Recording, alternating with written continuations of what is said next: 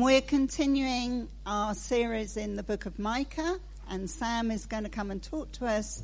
And in preparation for Sam coming and talking to us on it, John is going to come and read a couple of verses from the chapter for us.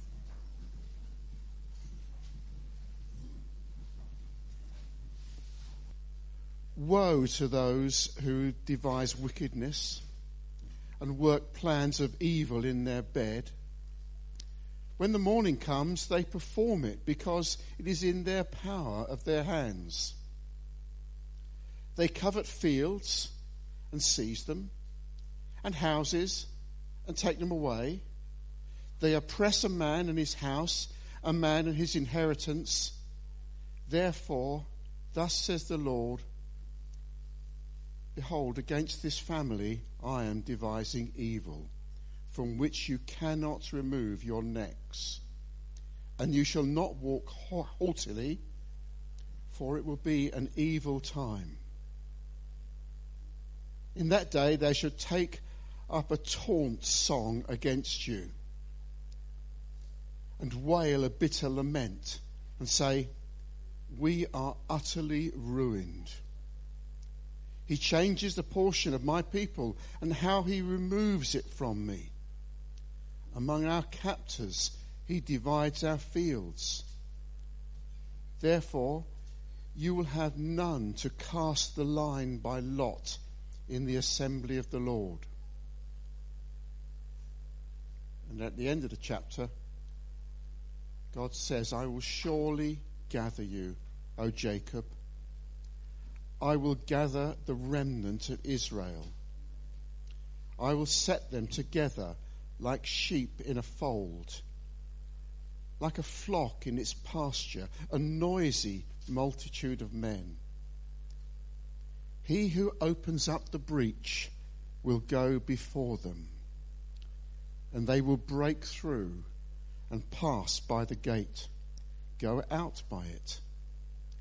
Their king will pass on before them with the Lord at their head. Awesome. Good morning, everyone. We've got one of the chirpy bits of Micah where he prophesies against the people of Israel um, extensively this morning.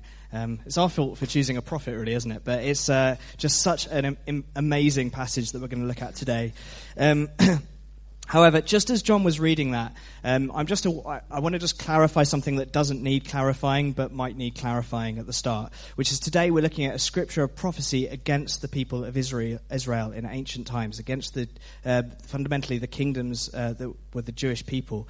And I'm just aware of how weird that is to talk on the day after an awful tragedy against the Jewish people happened um, in the states yesterday. We just need to acknowledge um, that the heart of this passage is not about condemning the people of Israel. And it's not about saying that they, they need to face judgment or anything like that. That's not what we're doing here today. What we're doing is reading a scripture um, from the Lord to his people that speaks to every one of our hearts and shows us how to walk in life and how to walk in love. Is that okay? So today we're not standing against a bunch of people. We're not, we're, particularly, we're not standing against the Jewish people or Israel today. We stand against the evil that um, strikes at the heart of those who seek peace um, and brings violence. Is that okay? Good. Just to clarify, I'm sure that didn't need saying, uh, but I just don't want to be. it's just a weird, weird thing to be talking about the, the morning after. Um, so uh, last last week, Nigel um, opened this uh, amazing book to us. We're going to be looking at the prophet Micah for a number of weeks, and he's going to walk us all the way into Advent um, and basically up to Christmas, because Micah has a lot to say about the coming of the Messiah and how exciting that's going to be, and what good news that is uh, for his people, and in fact for the whole world. So we're going to stay in Micah for a number of weeks. Um, Last week, Nige began to speak on chapter 1. And in chapter 1, what happens is um, Micah kind of makes this blanket statement that this book is a book um, of judgment, basically, for the, in this case, for the people of Israel. Um, and how it's going to there's going to be this awful stuff that happens. They're going to go into exile. It's going to be awful. And the reason is they've turned against, they've turned their back on God. Um, while Micah chapter 1 is quite general in its accusations, Micah is going to get very specific here with the reasons that this people are not in God's good books at the moment. And he goes straight for the jugular in verse 1, doesn't he? He says this. Um, Woe to those who pl- plan iniquity, um, to those who plot evil in their beds. This is what we were just reading. At morning's light, they carry it out, for it is in their power to do it. They covet fields and seize them, and houses and take them. They defraud a man of his home, a fellow man of his inheritance.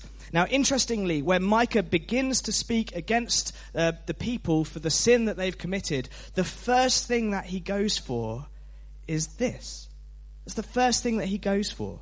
Is this issue of what people do with power, of how those in power abuse those who aren't in power, abuse the weakest and the most vulnerable in society. And he does it by talking about uh, these people who apparently don't have better things to do at night than to plan evil on their beds. And at morning's light, they carry it out, for it's in their power to do it. They covet fields. Now, it's kind of an odd place to start, isn't it? talking about like what's the worst thing someone could do is to look at their neighbor and be like, I want your field. Like, is that where sin starts for you? it's, not, it's not the first thing that comes to my mind. But what's he doing? He's drawing them into a story. This is so often what's happening in the Bible, isn't it? Is a, a, a, flip glance, it's just like, what are they talking about? What's he, what he's doing is he's reminding them of a story of a king who at night plots and in the morning steals someone's field. Anyone remember? Ahab, that's right. What Ahab, who knows anything about King Ahab? Ahab was one of the earliest kings in Israel in the northern kingdom. He was in the northern kingdom, right? Yeah, he's in the northern kingdom. And he was the archetype bad king in Israel. He was like the swear word king, like you're such an Ahab. Like that was a bad thing. Um, and Ahab uh, had a wife who's pretty famous as well. Anyone remember the wi- wife's name? Jezebel. To this day, people don't call their daughters Jezebel. That's, that's how bad this lady. Uh, no offense if you're called Jezebel. It's a beautiful name, and the Lord wants to redeem you. Uh, and no, your name, not you, and you, maybe. Oh dear. Um, okay, so. Um, so Ahab was awful, and Ahab was looking out of his palace one day, and he saw this vineyard that was owned by a guy called Naboth. Very good. You guys, you're so biblically literate. Um, and, and Ahab thought, hey, that's a good looking vineyard. I know, such a normal guy. I want it. So he goes to Naboth and says, Naboth, give me your vineyard and I'll give you a good price. And Naboth says, actually, I can't do that because in the law of God, I'm forbidden from even selling you my inheritance because my inheritance stays in my family for all of time. So your inheritance was what gives you any kind of ability to trade, any kind of ability to farm, any kind of ability to, to exist really in the land of Israel and not be a beggar, if you think about it, because your inheritance, your land, your area is the way that you're going to grow things, it's the way that you're going to farm, it's the way that you're going to produce, it's everything.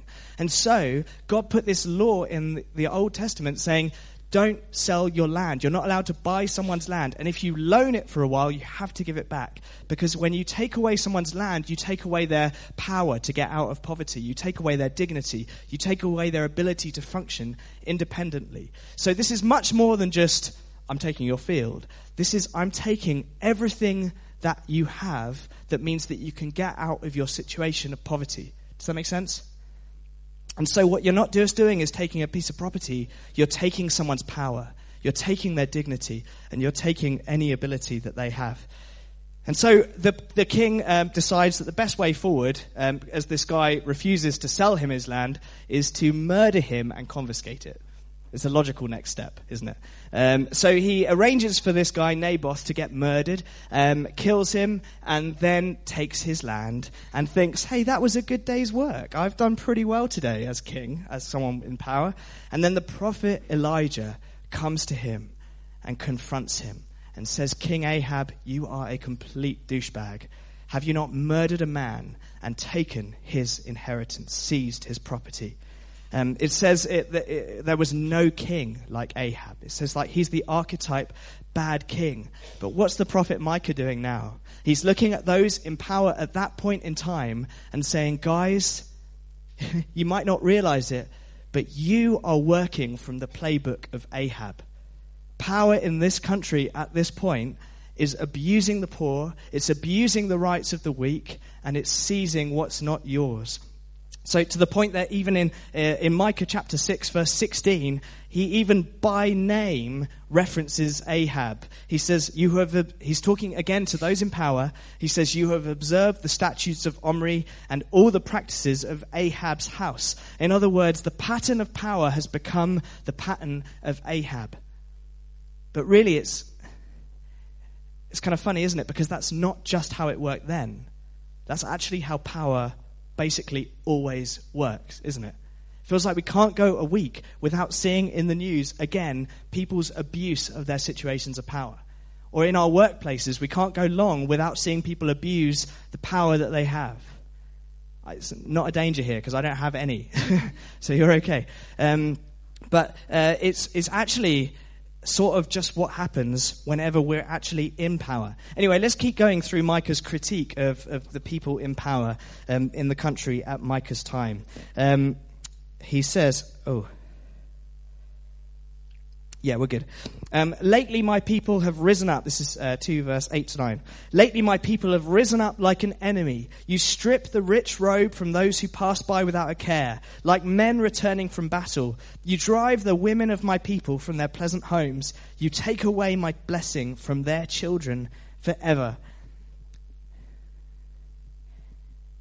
So, what he's saying here is those in power in the nation at this time are abusing people. And who are they abusing? Why is it always the women and children? Does this drive anyone else crazy? It feels like it's been like nearly 3,000 years since this was written. And who are still the people who get the most abused in our world today by those in positions of power? It's women and children. Does this? It's like how have we not learned? We've been we've been going as human society for this long, and it's still the same, isn't it? We st- it's still the same. This is what power does. This is what unchecked power does.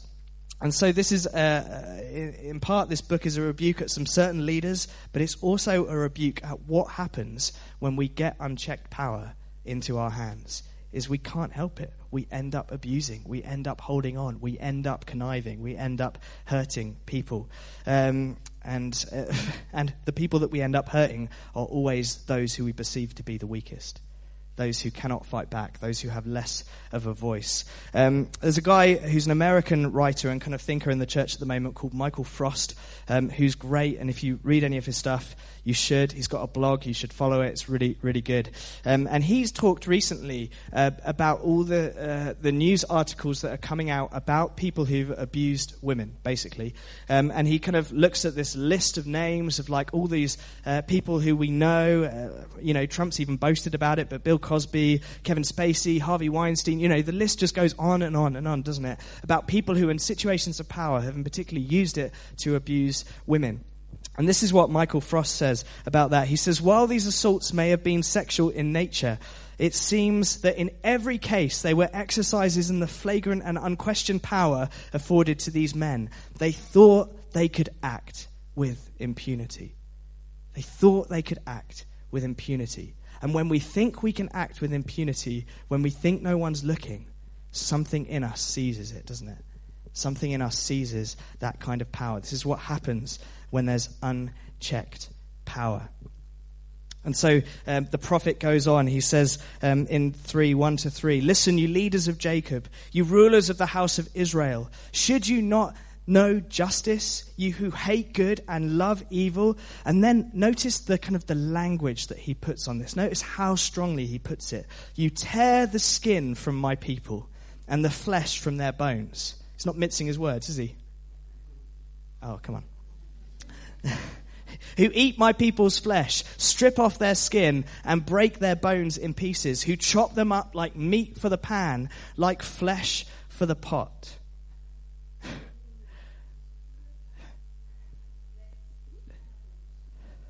Well, I, I mean, that's not the interpretation I was going to go for. Um, someone needs to minister to Elaine at the end. Let's speak animals. It's the logical, yes, that's what it's saying. Um, the, what's interesting here is we need prophets to do this, I think. We need prophets to be able to see situations for what they are and then put words on them that show them for what they are. Does that make sense? This is, there's something of the role in the prophet to be someone who has open eyes, to have open eyes to what's going on in the world. And this is what we're called to today. See, so often in the church it's easy, isn't it? Just, just to think about what we need to do here to think about what I need to think right, to think about um, how I can live a little bit more holy in my own life. And that's really important.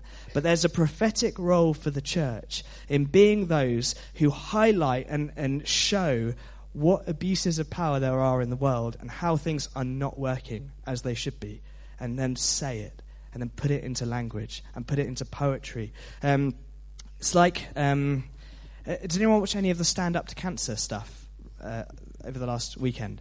And you get, um, there's, there's some comedy and it's great, and then you get these stories, don't you?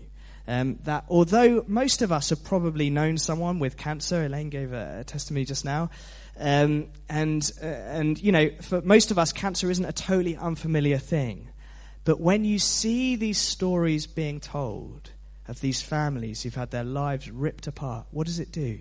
It brings it to the fore for you, doesn't it? And it opens your eyes. Um, I was, uh, we caught just a tiny, tiny weeny bit of the kind of Gogglebox thing while we were trying to go to bed the other night. Um, it takes us about four hours to get to sleep, to get to bed now, so there's a lot of time. Um, and um, uh, the people on Gogglebox were watching. If you don't watch Gogglebox, you should. It's very educational.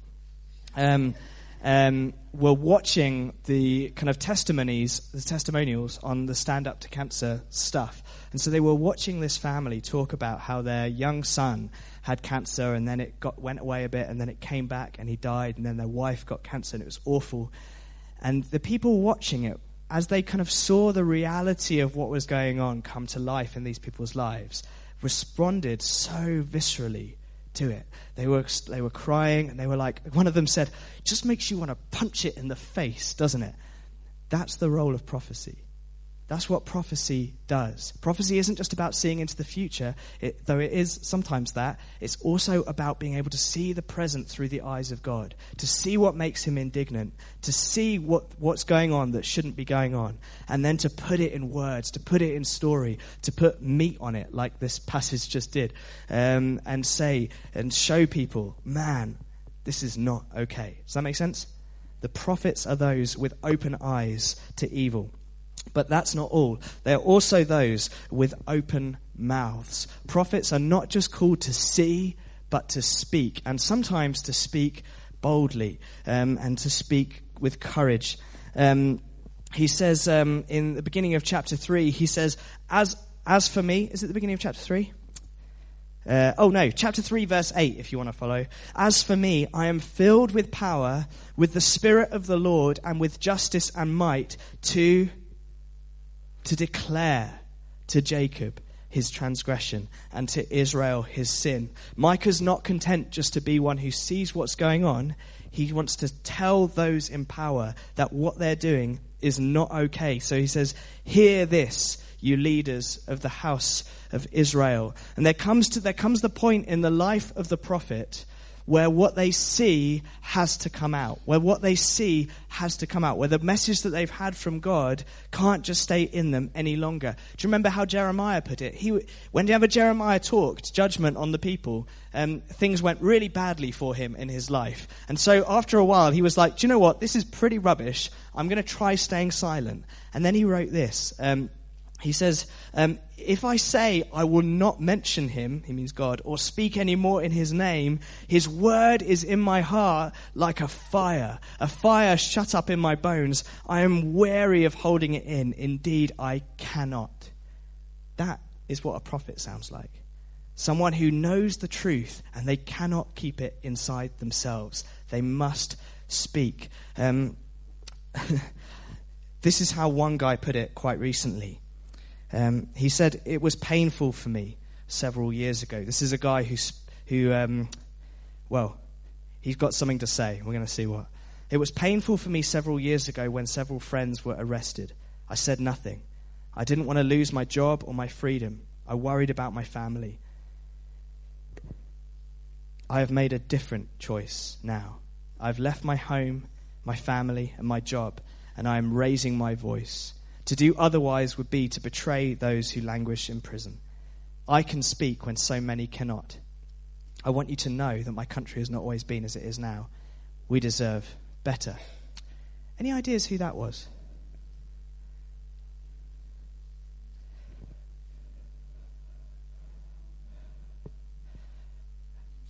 That's what a prophet sounds like. It's someone who cannot stay silent anymore to the point that they will endanger themselves.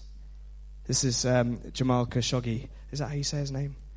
Um, the guy who was murdered um, the other day in the Saudi embassy in Turkey. This is a guy who could, who for a while thought, I'm going to try and stay silent and just preserve my own, and then realized the injustice was too great and he had to speak. He had to speak, even though it might cost him, and in his case, it cost him. It's this imperative. It doesn't matter what they do to me, I must speak.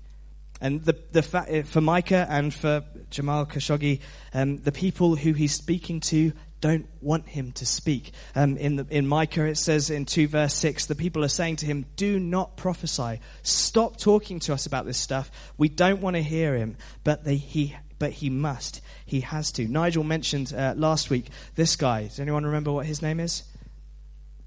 Oscar Romero. I did not know anything about this guy until Nigel mentioned him last week, which now seems like a crime. Is it, who here hadn't heard of Oscar Romero? You should. My days, what a legend. This guy um, spoke, I don't even know which country he was in. Which country? El Salvador, um, and he would he spoke against the state. He was a, a, a, Catholic priest, and he spoke against the state for their violent uh, repression and killing of uh, non-violent protesters, in particular in his country. And the government would just act in totally corrupt and power-hungry ways. Um, and he said, like this, this is what something he said in one of his uh, broadcast sermons. He's speaking to the government. He says, In the name of God and in the name of this suffering people whose cries rise to heaven more loudly each day, I beg you, I implore you, I order you, in the name of God, stop the repression. That was on the 23rd of March in 1980. And he guesses what happened on the 24th of March 1980? He was assassinated leading mass at the altar. And uh, Nigel mentioned last week um, that, that, he was, um, what do you call it? Sant- saintized, canonized, canonized by the Catholic Church last week. Do you want to hear something awesome?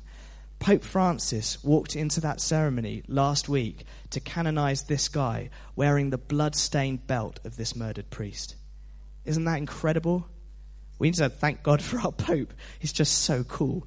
Like, what a badass. Um, and quite right, too, is he's saying this, this is what it means to follow Jesus, to speak against oppression, to not just have open eyes, but to have open mouths. In fact, there's this compulsion on the church to be those who speak against injustice. Um, Martin Luther King put it like this He said, He who passively accepts evil is as much involved in it as he who helps perpetuate it.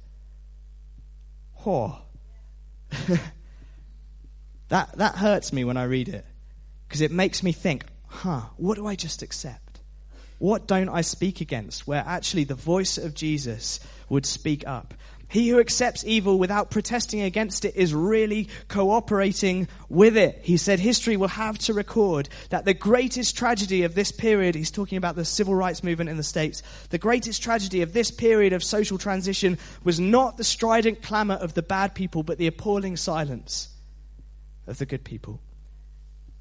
I was reading this week a little bit about the marches in Selma um, and um, how there were, there, were, there were plenty of Christians at the marches. There was, the church was represented, but there were also a whole bunch of the church whose leaders said, Don't go. It's dishonoring to the government.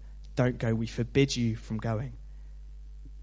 And so the church is kind of present and absent. I think that's still true, isn't it? In issues where, where we need to be speaking, where we need our voice to be heard, um, the, the church is somewhat present and somewhat absent. Like we sort of want justice to prevail and we sort of want to preserve our own a little bit as well. That makes sense?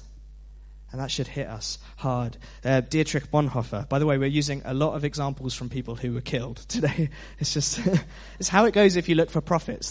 They, they mainly end up dead. Um, um, Dietrich Bonhoeffer um, said, said it like this He said, Christianity stands or falls with its revolutionary protest against violence. Now, this is a guy who was a, uh, a vicar, priest, vicar? German Lutheran pastor during the rise of Nazism, and he spoke out against the rise of Nazism, um, which again, a classic example of where the church was kind of present, kind of absent. Lots of the church just went along with Nazism, which now just seems crazy, doesn't it? Um, but this guy spoke against it. He said, Christianity stands or falls with its revolutionary protest against violence, arbitrariness, and pride of power, and with its plea for the weak. Christians are doing too little to make those points clear rather than doing too much. Christendom adjusts itself far too easily to the worship of power. When I was reading these things this week, I was thinking, as a church, is our voice raised? Is our voice raised? Are we speaking where we need to be speaking? Um, and because I genuinely don't know the answer to that question, I wrote an email um, to Amanda Jackson. Do you guys know Amanda Jackson? Legend. She used to be a part of this church. If you don't know her, again, there's a blog called Amanda Advocates, which you should look at and read. And she's awesome. She writes at the kind of intersection between biblical theology and justice issues in the world today. So I was like, if someone can tell me where I'm going wrong on this issue, she can. And Like, so I wrote to her and I said, like, what should we be doing? I feel like I read this stuff and I'm like, man, I want to make a stand against justice. And then I have absolutely no idea what to do or where to start or what issues of injustice even there are, what I'm being hidden from, what I'm hiding myself from. So I said, like, sock it to me, tell me. Um, what I didn't use that phrase. Um, but she knew what I meant. Um, and she wrote back, and she kind of, actually, she wrote me a long email back, um, which was very kind of her. Um, and she said, I think there are two main issues in the world today that the church needs to be more vocal on, um, particularly in the West. One is we've done too little um, to uphold and to uh, kind of um, advocate for the rights of refugees and this alien and the stranger. We're too afraid, and so the church sits back and allows people uh, to kind of to not have that access. And she said we need to do more for refugees. What did she say? I've got it here. Um, she said we have. Oh yeah, she said uh, some churches are doing some things, but she said this phrase. She said we have not been a prophetic voice. We have not been a prophetic voice for the rights of refugees and the alien and the orphan.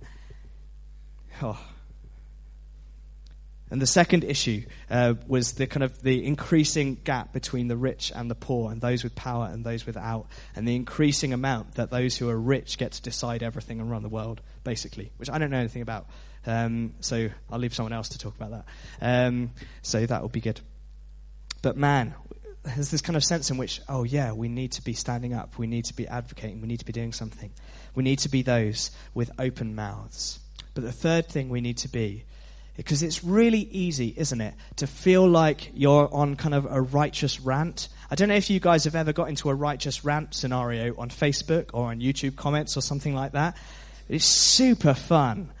And, and you can basically be self righteous about anything and take people down. And there's enough idiots on Facebook who respond to you and make you feel more self righteous and better about yourself. Then you can just kind of get on and get on and get on. Uh, and eventually it becomes this kind of holy rant um, against everyone and against everything um, where you know you're right. But here's the thing prophets aren't just called to be people with open eyes and open mouths, they're also called to be those with open hearts. We cannot prophesy against something. I, I think this is true. I might be overstating it, but I think it's true that you cannot prophesy against something that you do not love. And I think that's, I don't think that's overstating it. Um, in Micah, um, in chapter 1, verse 8, he said, Because of this, he's prophesying against the people. He said, Because of this, I will weep and wail. I will go about barefoot and naked. I'm not going to do that. I will howl like a jackal and moan like an owl. I might do that. Um, and he's saying, actually, I'm prophesying against these people, but it affects me. The judgment that I prophesy to this institution is not one that I want to see take place. See, sometimes we can prophesy against people. I can go on a rant against Trump, and really what I want to see is him taken down. That's not pr- the prophetic. The prophetic is, oh my gosh, I'm so moved by the indignance of God over a situation, but also I, want, I don't want to see this happen to you. I want to see you restored. I want to see you find life. I want this to go well. Does that make sense? That we're called to be those with open hearts. Um, I mentioned last time I was speaking, I think, the prophet Ezekiel. Um, I spent a lot of time um, reading Ezekiel during my sabbatical. And one thing I was really struck by, that I think is true in all the prophets in the scriptures, but particularly it struck me in Ezekiel, is whenever he prophesies against someone or against a sphere of society, what he will next do is lament over that same thing. Do you remember this? So he'll do a prophecy against Egypt, and he'll be like, Man, Egypt are awful, blah, blah, blah, blah, I'm going to take you down, blah, blah, blah. And then he'll be like, I'm going to now say a lament over Egypt. And it becomes obvious, oh my gosh, this guy loves Egypt. He, he didn't prophesy because he hated them or because he wants them to die. He prophesied because he wants them to find life. He prophesied because he believes that there's actually a hope for this place. Um, and he'll do, he'll do that over and over again. A prophecy against Tyre, a lament for Tyre. A prophecy against Pharaoh, a lament for Pharaoh. Over and over again. You cannot prophesy against something that you do not love. It's like Jesus when he comes into Jerusalem and he says, Oh, Jerusalem. And he pronounces these woes over the city of blood, the city that murdered the prophets, bloody blah. blah. And, and he, but his heart is so clearly obvious. I want to restore you, Jerusalem. I want to restore you. Um, um, Henry Nouwen um, was a Dutch guy um, who was just awesome as well. You should read Henry Nouwen if you haven't. I don't even know if I'm saying his name right. Um, I don't think anyone knows how to say Dutch right, so I'm just going to assume that's fine. Um, and he, looked like this. He was a very good looking man. And um, he said this We are trying to do a very difficult thing.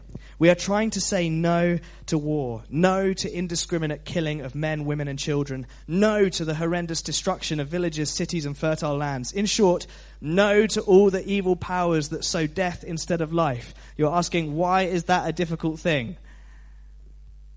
Why is this such a difficult task? He goes on to say. Because we want to say no in such a way that the possibility of peace becomes visible in our words, hands, and eyes. When our words are only angry curses, our hands only clenched fists, and our eyes filled with hostile gazes, then we are trying to end a war with a war. And we add narrow mindedness to narrow mindedness, hostility to hostility, fear to fear, and violence to violence. Therefore, we are called today to confess that the evil we're protesting against is alive in our own selves, to repent with contrite hearts for the sins of the world to witness to the possibility and desirability of peace in the midst of a war ridden society, to show, this is where it gets really amazing, to show a deep compassion not only for our friends, but also for those we have called our enemies, and to work with hope for the liberation that frees both the oppressor and the oppressed. That frees both the oppressor and the oppressed from the tyrannical automation of violence. What a lad. That's the kingdom. That's what a prophet looks like in the kingdom of God. One with open hearts. One that doesn't just look, at, look to take people down, but looks for. Uh, oh, gosh. Sorry, this stands being my, being my um, defeat today. Yes, yes. Okay, open eyes, open mouth, open hearts. That's what a prophet looks like. Um, but just uh, before we land, we're going to look at um, a little bit of where Micah points to. Um, when he's thinking about power, what does he see as the alternative? And he paints a beautiful alternative, doesn't he? Um, in chapter 2, uh, John read earlier. He said this I will surely gather all of you, O Jacob. I will surely bring together the remnant of Israel.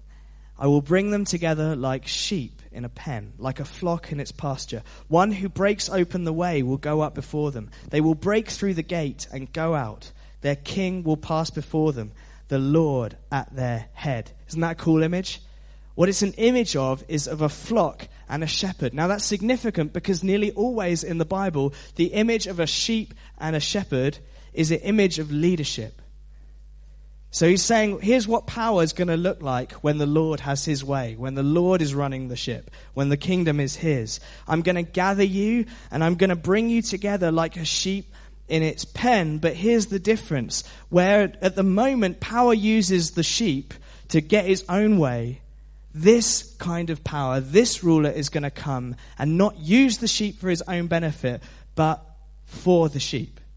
This is power. This is not power over. This is power for. So when the kingdom of God is established, um, he's gonna, it says he's going to break open, one who breaks open the way will go up before them. They will break through the gate and go out. This isn't a power that restricts people, it's a power that releases them. Do you see that? This isn't a power that wants to encage the sheep, but a power that wants to liberate them and set them free. Um, this is the kind of power that God is into. Their king will pass before them. This isn't a power that sends the sheep out and says, Good luck, fend for yourselves. It's the kind of power that goes ahead of them and leads the way and marches for them in, to, make, to make sure they're safe. The Lord at their head. Wouldn't it be great to see that kind of power?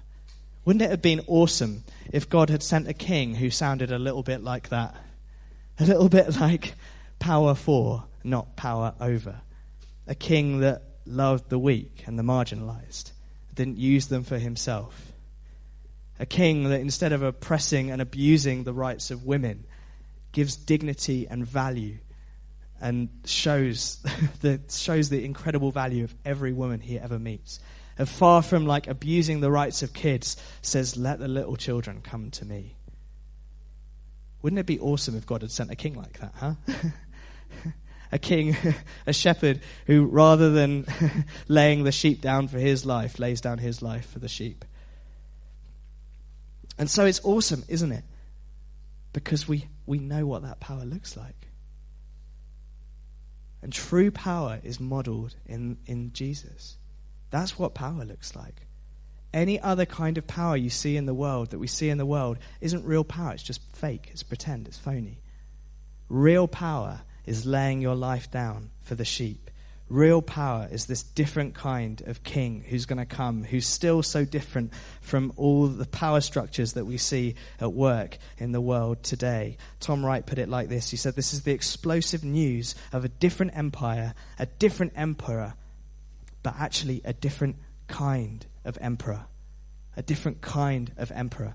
And so in Jesus, what we see is this, this kind of great, beautiful both and. Because on the one hand, he fulfills the role of the prophet. He speaks up for the rights of the oppressed, and to the point that he really, really, really gets up the noses of those in power at his time. To the point that they do what they do to all the prophets and kill him. And so, in that sense, he fulfills the role of prophet. But here's the, also the beautiful thing: is in doing so, he brings about a different kind of way of doing power and a different kind of way of being um, of being one who has power for people. Um, to the point that when he dies on the cross, the centurion, do you remember this story? The centurion, there's looking on the Jesus that he's just crucified. Now, for the centurion, his whole theology, his whole mindset will have been that God is for those in power. Because being in power means God's blessed you, right?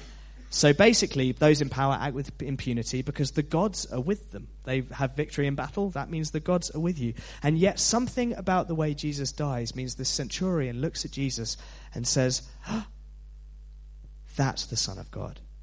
That's what God looks like.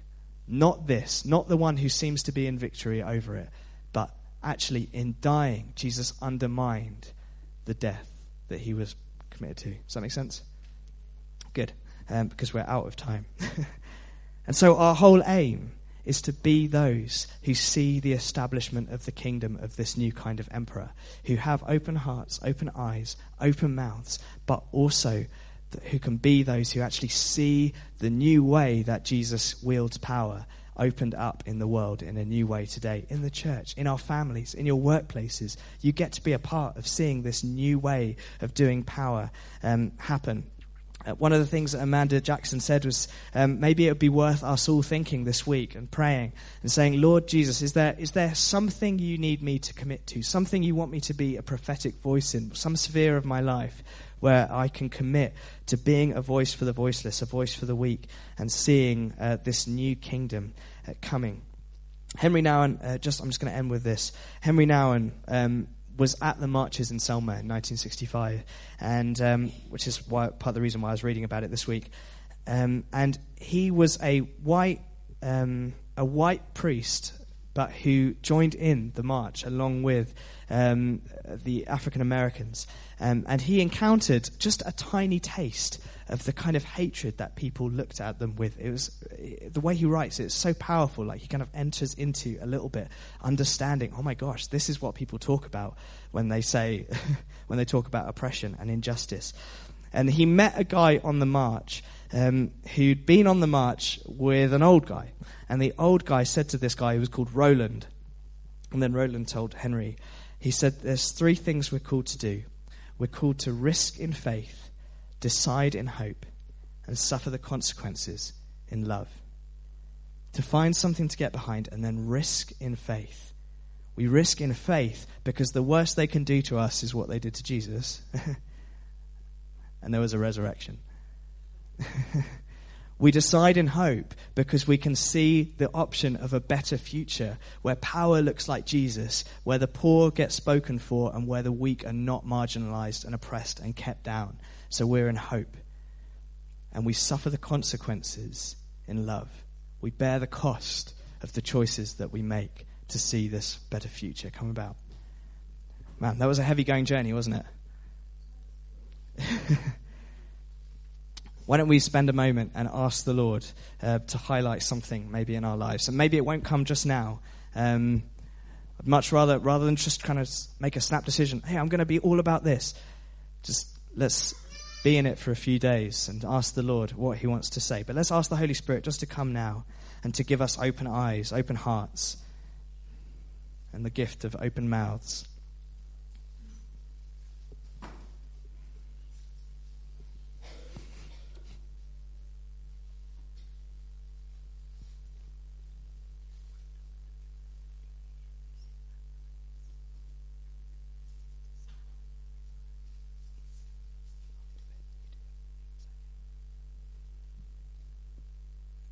Holy Spirit, we are so grateful that you're not a God who stays silent when power is abused.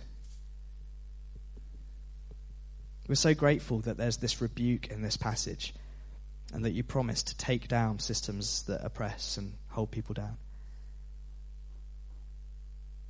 And so, in that sense, Lord, we, we thank you for your judgment. Lord, I want to welcome that Holy Spirit into my heart and say, Holy Spirit, would you point to the areas in my life where I've been complicit and where I've had my eyes closed or my heart closed or my mouth closed?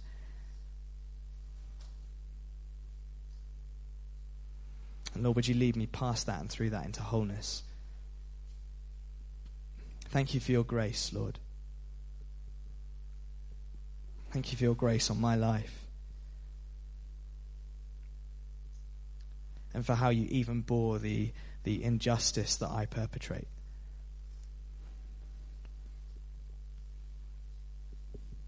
And Lord, we ask your Holy Spirit as well to do a work in our hearts and to show us how you see things, to give us a sense of your vision for the world. And Lord, would you make, would you make our church, but would you make your church, the global church, a prophetic church?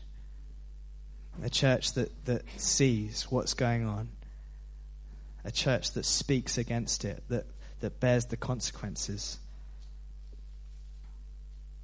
a church that is not ever a, condemn, a condemning church, but that is a rebuking church, that's not an afraid church.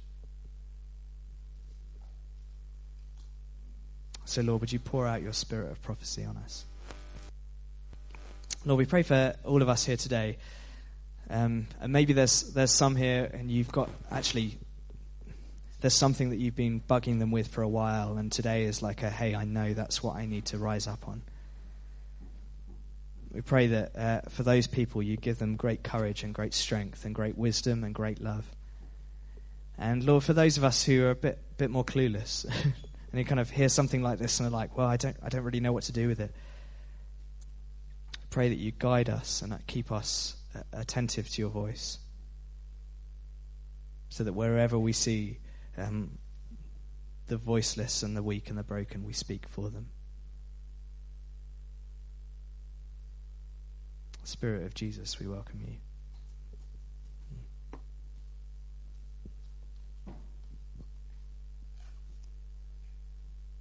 Sam. I just wonder if there's people here right now who might be in that situation where they're speaking out. They might be speaking out against systems, regimes, uh, but it might even be more home based. It might be speaking out against about things within your own family or relationships at work. Um, don't know if there's anybody who, who feels that's them. I just wondered if you'd like to stand and we'll stand with you in prayer.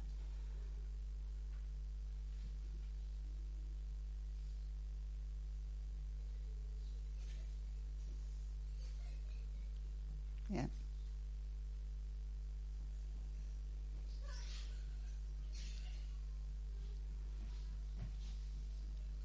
Yes, Heavenly Father, we do thank you so much for the passion that you have given to Nigel, for the work that he does.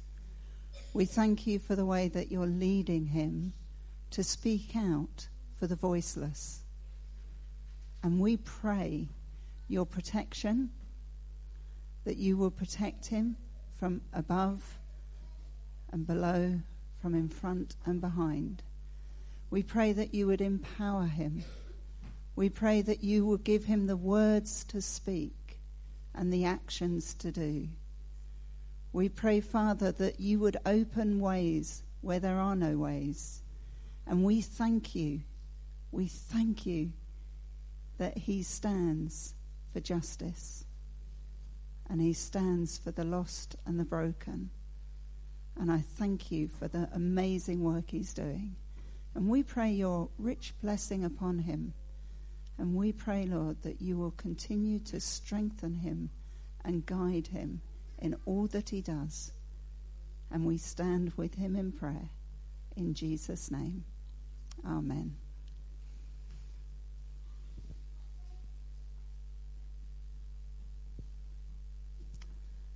Let's just reach out our hands to those who are standing. And Father, we say thank you.